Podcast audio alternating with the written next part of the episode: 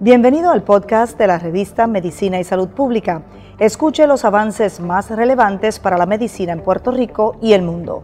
Si desea ver este podcast en vídeo, puede hacerlo en nuestro canal de YouTube Revista MSP.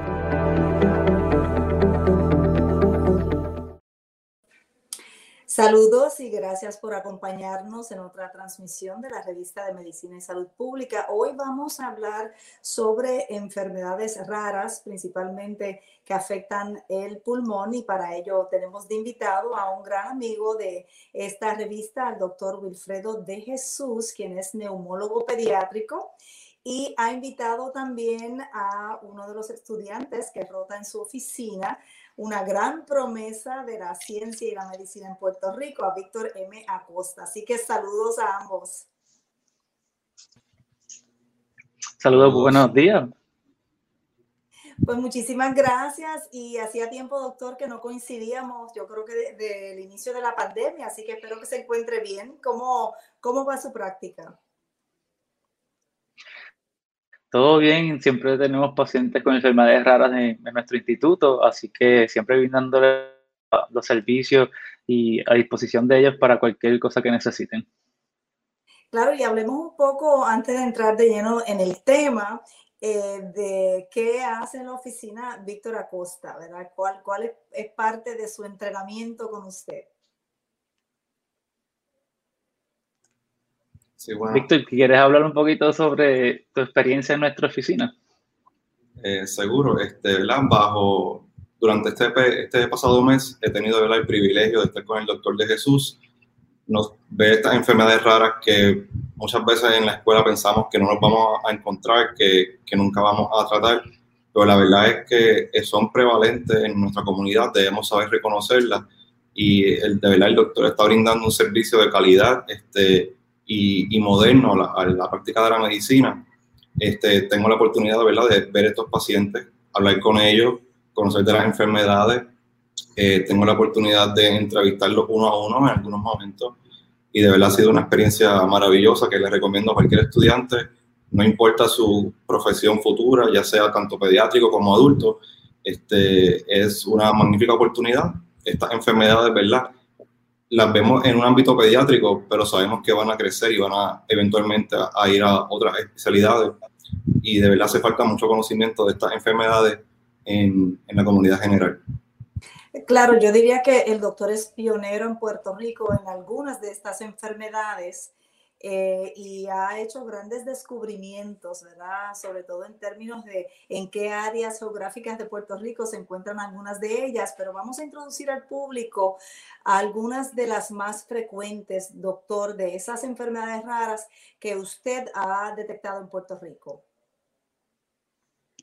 Fíjese que es importante recordar que estas enfermedades raras eh, no necesariamente están en todos los lugares, más sin embargo en Puerto Rico hemos notado que hay una mayor prevalencia de ciertas enfermedades. Y para que tengan un poquito de información sobre las enfermedades raras, las cosas que siempre decimos es que en el mundo existe alrededor de 6.000 a 8.000 enfermedades raras y esto afecta aparentemente alrededor de 20 eh, millones de personas en Estados Unidos. O sea que yo siempre les digo a, los estudiantes que en algún momento durante su trayecto y su educación eh, y su clínica van a encontrar pacientes con enfermedades raras porque aunque son raras, como hay tantas, es posible que vayan a tratar a algún paciente con algunas de estas condiciones. Y en Puerto Rico, pues, nuestra especialidad es más bien una condición que se llama disinesia ciliar primaria, que afecta el movimiento de los cilios, que tiene eh, un aumento en la frecuencia de infecciones respiratorias, pueden tener infertilidad, pueden tener eh, cambios dentro de la estructura de sus órganos internos y se enferman recurrentemente con una tos crónica. Y estos pacientes, pues, hemos identificado en los pasados dos años alrededor de 20 pacientes en la que pues, anteriormente estaban diagnosticados con otras condiciones y pues debido a la tecnología que tenemos disponible y los avances genéticos hemos podido identificar mutaciones específicas que nos hacen a predisposición, ¿verdad? Nos predisponen a tener estas condiciones en la isla y una de ellas es la disinesia ciliar primaria. Pues yo sé que usted escribió, publicó recientemente un artículo científico sobre esta condición. Eh, vamos a describirla para quizás algún paciente, ¿verdad?, que tenga síntomas parecidos y ver cuán, cuán eh, difícil es determinar qué es esta condición frente a otras con las que se puede confundir. Fíjate que le voy a aprovechar para que Víctor le diga tu experiencia sobre estos pacientes, porque él incluso ha podido diagnosticar con nosotros pacientes con esta condición y darle seguimiento. Así que, Víctor, ¿qué tú le puedes decir sobre lo, lo más común en esta condición? Sí, pues como mencionó el doctor, son pacientes que sus cilios, ¿verdad? Que están en las células, ayudan que ayudan a limpiar la vía aérea más común, que se ven afectados.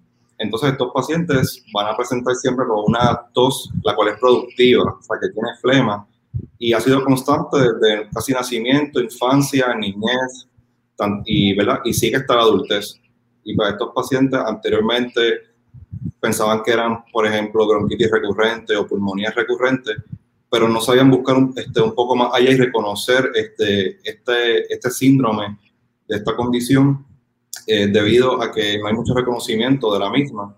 Y incluso la enfermedad la conocemos mucho este, estudiantes de medicina y médicos, pero bajo otro nombre, este, como el síndrome de Cartagena, el cual se presenta de una manera diferente, como mencionó el doctor, con este, los órganos inversos, entre otras cosas, los cuales hemos visto que en Puerto Rico no es el caso. La mutación prevalente eh, en Puerto Rico no presenta con los mismos síntomas que tal vez estamos eh, esperando y debemos reconocer estos pacientes, ¿verdad? Cuando vemos una tos crónica este, productiva, la cual no responde al tratamiento, si nos dan infecciones recurrentes de la vía aérea, sea los oídos, la nariz o los pulmones, este, o tenemos problemas de infertilidad.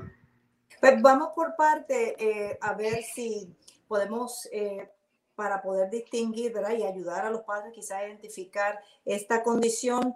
El niño nace y tiene una predisposición genética, con, nace con la condición. Ciertamente cuando nacemos tenemos un set de cromosomas y genes que nos ponen a condiciones a desarrollar a través de la vida pero estos niños desde el primer día que nacen pueden tener dificultad para respirar y cuando nacen lo más común es que tengan dificultad para expulsar esas secreciones que se alojan en el pulmón y llegan al intensivo con problemas para respirar.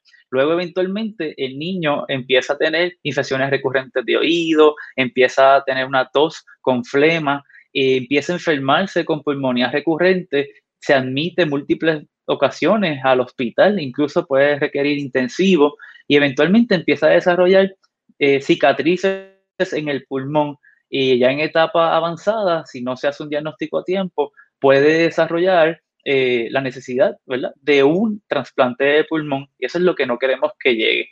En nuestro artículo, como bien menciona, lo que hicimos fue describir estos pacientes, sus características clínicas, sus características genotípicas o sus mutaciones, las, las más comunes, y describir esos hallazgos que podemos ver cuando hacemos, ah, por ejemplo, radiografías de pecho, imágenes como un CT scan, y pues nos da una idea de qué es lo que tenemos en nuestra isla y cómo poder diagnosticar a otros pacientes un poco más temprano, porque esa es nuestra meta, evitar que estos pacientes eh, no tengan un diagnóstico y poder entonces comenzar esas terapias y esos tratamientos desde temprana edad para que podamos entonces prevenir las comorbilidades que puedan ocurrir a lo largo de la vida.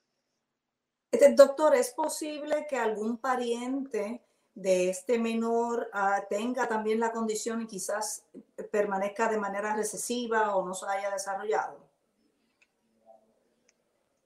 Ciertamente esta condición es una condición autosómica recesiva. Significa que aunque no va a presentarse en todas las generaciones, va a haber personas que lo puedan tener y, brinca generaciones. Por ejemplo, yo le digo a mis pacientes que algunos pueden tenerlo en los abuelos, pero los hijos tal vez no lo tienen tal vez algún niño o nieto lo pueda presentar. Hemos encontrado casos donde más de una persona en la familia lo tiene y es por esta razón, porque se hereda. Es una, es una condición de mutaciones que se pasan de generación a generación, aunque no todas las generaciones van a presentar con estos problemas.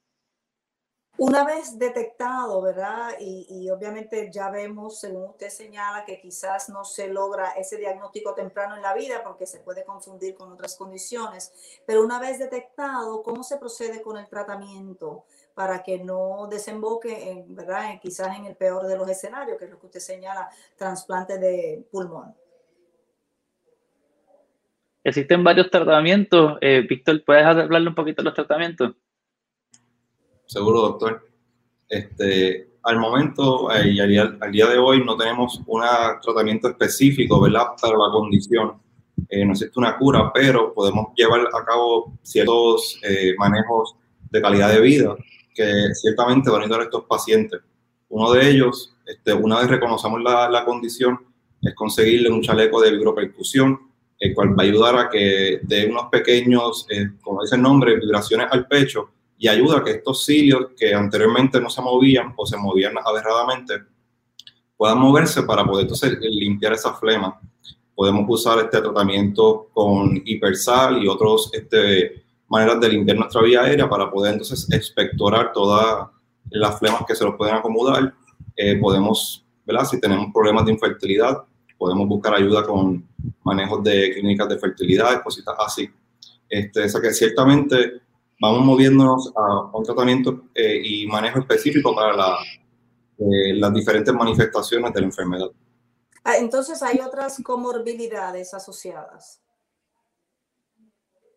Sí, ¿verdad? El manejo de un paciente con disinesia ciliar primaria no es solamente del neumólogo. Tenemos que hacer un manejo multidisciplinario donde involucramos eh, el audiólogo porque pueden desarrollar eh, pérdida auditiva por la cantidad de infecciones recurrentes. El doctor que trabaja con la nariz, garganta y oídos, que no es, ¿verdad? es el otorrinolaringólogo, quien nos ayuda en el manejo de infecciones respiratorias del tracto alto eh, y las infecciones de otitis media. Eh, también nos puede presentar los pacientes con sinusitis crónica y necesitar de un otorrinolaringólogo. También el geneticista nos ayuda a hacer eh, las evaluaciones de las pruebas genéticas y, darle planificación familiar a, a, la familia y a los pacientes para poder entonces conocer un poquito más sobre la genética de esta condición. Y así sucesivamente, pues vamos un, que podamos entonces eh, tener para poder desarrollar lo que en el futuro queremos hacer en Puerto Rico, que sería un centro para pacientes con esta condición de disinesia ciliar primaria, que podamos diagnosticarlo, podamos hacer eh, tratamientos mucho más temprano y eh, prolongar la vida sin complicaciones de estas familias y estos pacientes. Claro, y quizás proveerle, ¿verdad? En un mismo sitio, un mismo lugar, el acceso a todos esos profesionales de la salud que, como usted bien señala, ¿verdad? La intervención debe ser multidisciplinaria. Pero me gustaría que quizás al público también le levanta, ¿verdad? Mucha curiosidad cómo es que una condición del pulmón va a afectar la fertilidad de un paciente, un individuo. Si nos puede explicar un poco, doctor, cuál es la ciencia detrás de, de esa posibilidad. Recientemente escribimos un artículo, pues, una hoja informativa que redactó Víctor para explicar sobre todas estas cosas. Así que eh, en, esa, en esa hoja eh, hablamos también de la infertilidad, así que podemos hablar, Víctor, de un poquito sobre eso. Ciertamente, eh, los cilios, ¿verdad? Mencionamos que están en las células, ayudan a limpiar la, la vía aérea, pero también se encuentran en otras partes del cuerpo. en las mujeres, de todo lo que sería el útero, en las trompas de falopio específicamente, se encuentran también estos cilios. Entonces, cuando la mujer ovula y el óvulo tiene que pasar por la trompa de falopio y llegar entonces al lugar de implante y de fecundación, si estos cilios no están funcionando, ese óvulo tal vez no se pueda mover adecuadamente. Y de cierta manera, en los eh, hombres, el espermatozoide, el flagelo que utiliza para, para moverse también son cilios. Y si estos cilios no se mueven adecuadamente o son inmóviles, pues el espermatozoide no va a moverse y a nadar adecuadamente para entonces poder fecundar el óvulo. Y de esta manera, pues estos pacientes pueden presentar con la infertilidad. Eh, lo importante, ¿un tratamiento adecuado podría revertir eso? esa, esa pregunta... ciertamente una de las cosas que queremos, sí, una de las cosas que, que queremos hacer es eh, trabajar con, ¿verdad? con los centros de infertilidad, porque muchas de estas pacientes que tienen esta condición tienden a estar buscando ayuda para fertilización in vitro o hormonas y pues a través de los ginecólogos, todas esas mujeres que tal vez tienen problemas de infertilidad y adicional a eso, tienen problemas respiratorios recurrentes, sinusitis recurrentes, deberían ser evaluados para condiciones raras del pulmón como lo es la disinesia ciliar primaria. Eso es bien importante, doctor, porque puede haber muchas pacientes allá afuera, muchas personas sintonizadas, incluso más allá de Puerto Rico, como, ¿verdad? Para que sepan que eso es una posibilidad. Quizás en otros países no haya el acceso a los laboratorios y las pruebas para determinar esta condición, o es una prueba bastante universal eh, con acceso, ¿verdad? Eh, a, pacientes en muchos países. Sí, el acceso es limitado. No tenemos un acceso eh, tan robusto en la isla en Estados Unidos existen centros de disinesia ciliar primaria donde tenemos más acceso a este tipo de pruebas. En Puerto Rico, pues estamos tratando de ir poco a poco em, obteniendo las herramientas necesarias para poder eh, evaluar estos pacientes en la isla y que no necesiten viajar a otros estados. Eh, pero pues nuestra meta es pues, trabajar con esos retos de diagnóstico y mediante la investigación aprender más sobre estas condiciones raras y poder servir a la comunidad aquí en Puerto Rico con que pues, en otros en otros lugares tienen y, nosotros también podemos desarrollarla. Pues Víctor mencionó que también esa infertilidad afecta al hombre. En ese caso, pues también los hombres deben estar muy atentos, ¿verdad? Si cumplen también con otras características, eh, además de quizás la tos recurrente, ¿cuál otra podría indicar la presencia de esta condición?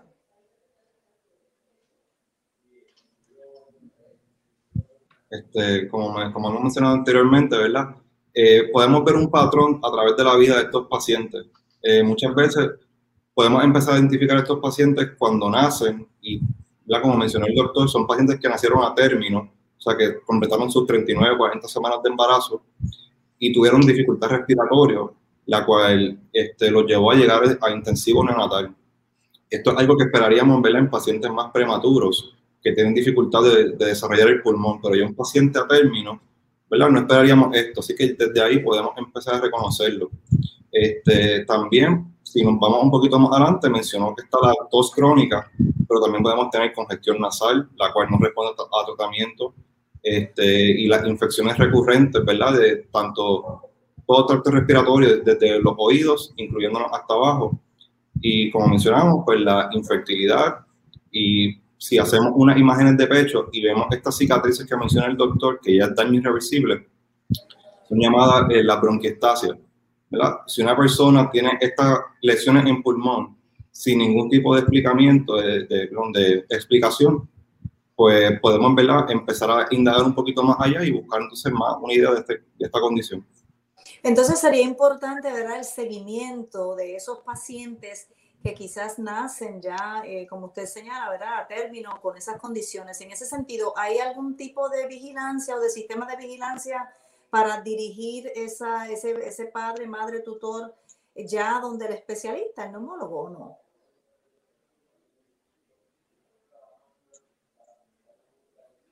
Doctor? Al momento no existe un sistema de vigilancia que podamos entonces, sí, al momento no existe un sistema de vigilancia para poder entonces eh, evaluar estos pacientes. Eh, no es como otras condiciones raras del pulmón, que sí tenemos pruebas de cernimiento, pero no tenemos un sistema actualmente porque no existe una prueba de cernimiento tan eh, certera que nos pueda ayudar. Pero una de las cosas que tenemos que tomar en consideración es que si el paciente tiene esa clínica, es que podemos entonces evaluarla y cualquier paciente que tiene una tos productiva de más de seis meses de, de, duración, es importante que tenga una evaluación eh, pulmonar eh, a través de su pediatra y su neumólogo pediátrico para descartar esta condición. ¿Cuán prevalente, doctor, o cuántos casos hay en Puerto Rico con esta condición? Si se sabe.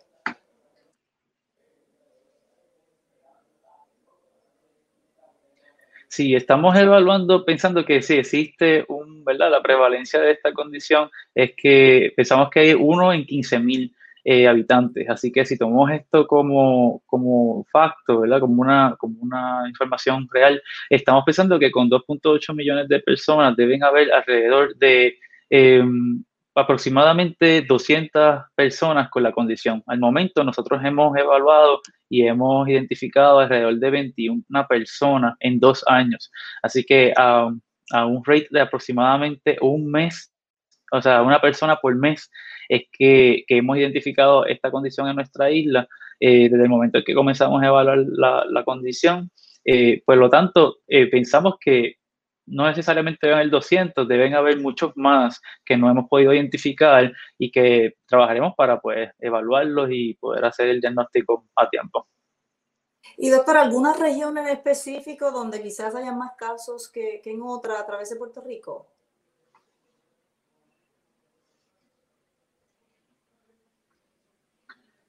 Sí, lo que estamos viendo en términos de región es que posiblemente en el centro de la isla y en el área noroeste en la región de Mayagüez, eh, hemos identificado más casos o, o familias que tienen una prevalencia o que, que, tienen eh, personas que vienen de esos, de esos lugares. Así que, eh, pero en todo Puerto Rico puede darse, existen más de 45 mutaciones sobre, que afectan esta condición. Así que hay una, es bien variable, hay un espectro de la condición. No todo el mundo presenta con los mismos síntomas y, y, pues a veces unos tienen unos síntomas más marcados que otros y depende entonces de los síntomas cómo vamos a hacer el diagnóstico para poder entonces ayudarlos. En términos de región, como les indiqué, en el centro de la isla y en la periferia, mayormente en el área noroeste.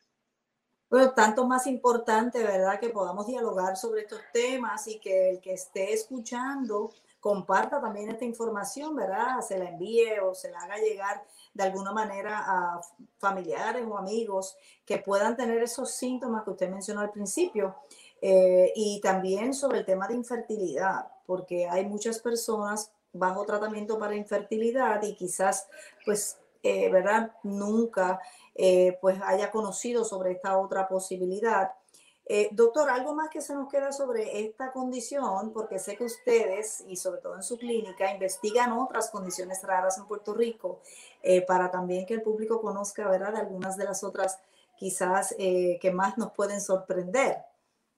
¿Se nos quedó algo sobre el tema de la disinencia? Pues sí, este,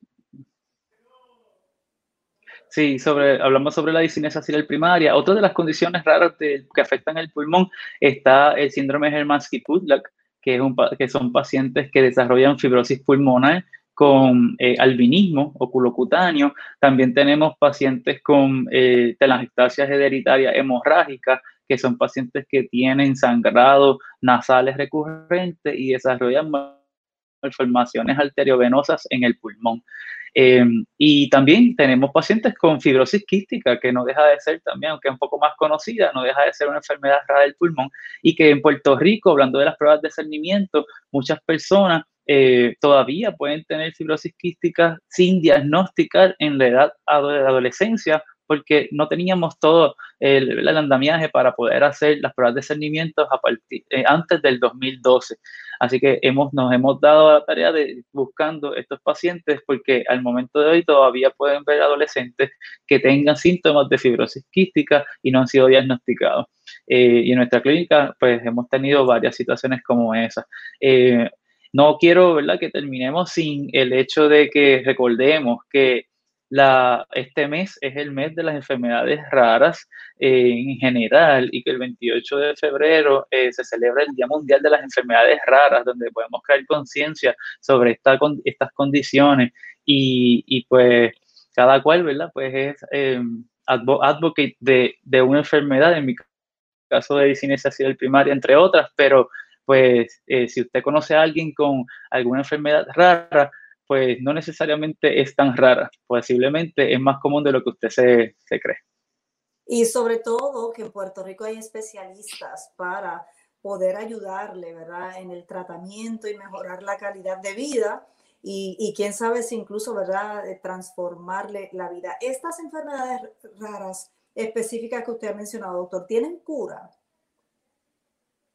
Muchas de estas condiciones tienen tratamientos que podemos eh, mejorar la calidad de vida de estos participantes, de estos pacientes. Eh, la, cura como tal todavía está en investigación y por eso es bien importante que los pacientes sean partícipes de las investigaciones porque como son enfermedades raras, muchas de estas eh, tenemos tan y tan poquitos participantes en los estudios clínicos que no podemos generalizar a la población en general y a otras personas con, con, estas mismas condiciones. Y si usted tiene la oportunidad de participar en algún estudio clínico, este es tu momento para poder aportar a la ciencia a través de estas condiciones raras y conocer sobre eh, los posibles tratamientos que podamos utilizar en el futuro para juntos encontrar una cura eh, en los próximos años. Así que para contestar tu pregunta, no tenemos una cura en muchas de estas condiciones, pero sí hay tratamientos y se están desarrollando nuevas terapias que son muy prometedoras para los próximos años, poder entonces lograr tener una cura como lo anhelan muchas de las, personas, las personas y los familiares de pacientes con condiciones raras. Claro, y hablando sobre los estudios, hay que señalar que la población hispana eh, está bien subrepresentada en la mayoría de los estudios que se realizan.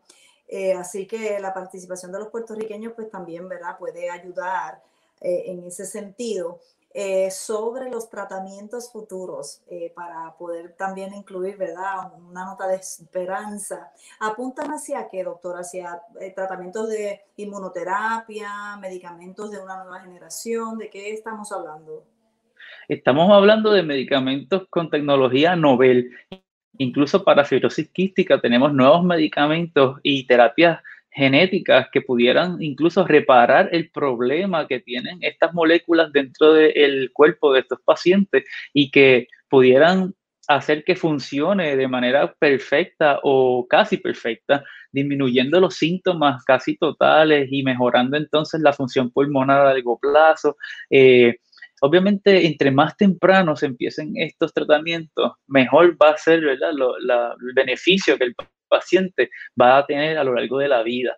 Más sin embargo, eh, todos estos tratamientos son eh, potenciales correctores de proteína, eh, incluso hay nuevos medicamentos que insertan los genes eh, y arreglan y reparan las mutaciones genéticas que puedan tener estos pacientes, como por ejemplo en los pacientes con distrofia muscular espinal, eh, que tenemos nuevas terapias que a través de vectores logran entonces eh, arreglar que ese material genético para que luego entonces la proteína que está afectada haga un trabajo perfecto y el paciente empiece a desarrollar todo el movimiento que no había podido desarrollar y desarrollar sus capacidades. E incluso hay pacientes que, que pudieran entonces eh, prevenir muchas de estas complicaciones gracias a la tecnología y a los nuevos medicamentos que están basados en estudios eh, de personas que han participado y que han aportado ese granito de, arena para mover estas próximas, estos próximos tratamientos y estar disponibles. Muchos de estos tratamientos son bastante caros, así que, porque como estamos hablando para desarrollar un tratamiento tan innovador para personas bien, ¿verdad? Que no tenemos muchos pacientes o que son enfermedades raras, pues eh, a veces es difícil, pero siempre a través de la investigación podemos obtener acceso a ellos, a través de eh, pues, sus médicos y sus especialistas se pueden trabajar para poder entonces lograr que esos medicamentos los tengamos disponibles para nuestros pacientes. Bueno, ojalá que así sea y que sea muy pronto esa disponibilidad. Yo quería, doctor, también, pues, como mencionaron, ¿verdad? Que eh, quizás el desarrollo de esta enfermedad rara eh, de la que usted escribe el artículo desemboca en un trasplante de pulmón o la necesidad de un trasplante, ¿en qué momento, doctor? ¿Eso pasa porque la, la persona, en la etapa, eh, digamos, adulta de la persona o eso puede pasarle a un paciente en la adolescencia?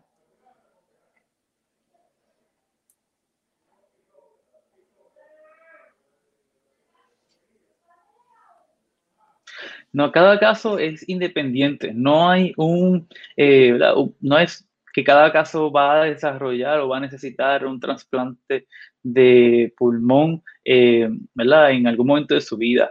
Depende de qué momento el paciente se diagnostica y depende de cuán agresiva sea su enfermedad, porque como mencioné, hay más de 45 mutaciones y no todo el mundo presenta con los mismos síntomas. Tenemos pacientes que sí han necesitado un trasplante de pulmón, pero tenemos pacientes que no necesariamente tienen que llegar a eso y mucho menos si logramos incorporar esos tratamientos de los cuales hablaba eh, Víctor para que entonces mantenga esas secreciones lo más eh, fuera de sus pulmones, sus vías aéreas lo más limpias y que entonces así podamos evitar esto. Nuestra meta es que ningún paciente con nuestras condiciones raras necesite un trasplante de pulmón, porque sabemos las complicaciones que puede traer un trasplante. Aparte de que en Puerto Rico no tenemos manera de trasplantar un paciente de pulmón en la isla, tendríamos que moverlo a Estados Unidos a centros de trasplante. Por lo tanto, nuestra meta es que el paciente pueda tener su, su su tratamiento en la isla y que evitemos a largo plazo el desarrollo de cicatrices pulmonares que nos, que nos disminuyan la función pulmonar y nos haga candidatos a un trasplante. Eh, y eso pues lo que estamos trabajando ahora mismo. Claro, sin implicar ¿verdad? el alto costo para ese paciente también.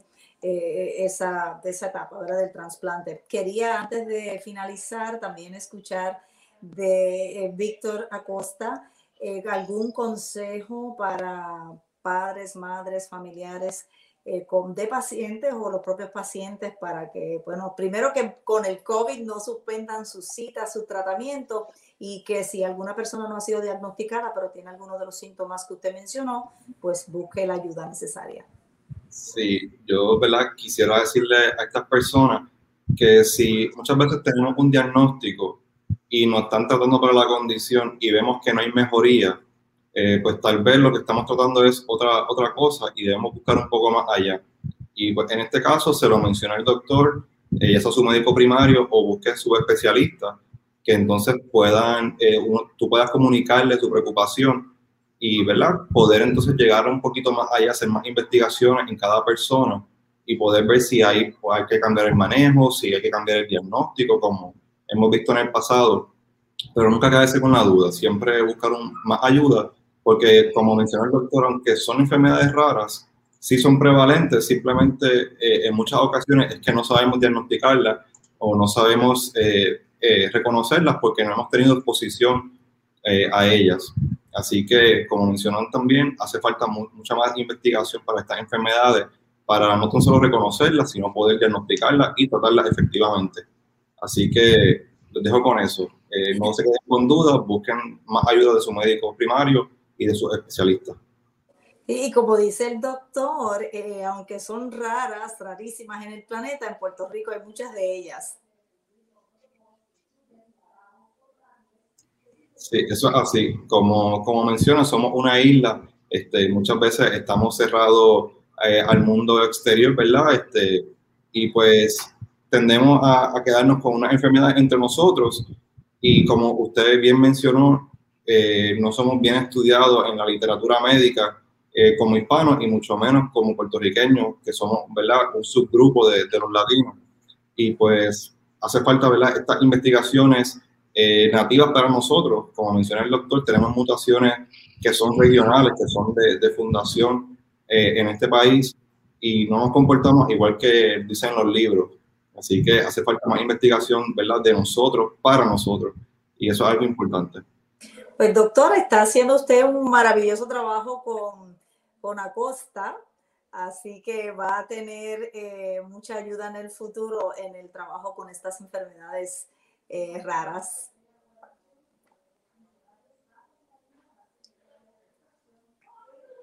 ¿Algún comentario final, doctor? Nada, agradecido por la oportunidad siempre de Medicina de Salud Pública invitarnos. A Víctor por, pues, por tomar la iniciativa de ayudarnos en esta, En, en, mejorar la salud de los pacientes con enfermedades raras y que otros estudiantes se motiven a, a igual que Víctor, a, a dar la batalla por estos pacientes que tanto necesitan y que otros médicos en el futuro pues puedan también ser partícipes de buenos diagnósticos y lograr que los pacientes con enfermedades raras sean reconocidos en Puerto Rico. Pues muchísimas gracias a ambos. Esperemos que sigan bien eh, dentro de toda la situación que enfrenta ¿verdad? el planeta con la pandemia. Y a los eh, pacientes y a los amigos que están sintonizados que compartan esta información y además nos sigan en todas las plataformas bajo arroba revista MSP. Será hasta la próxima ocasión.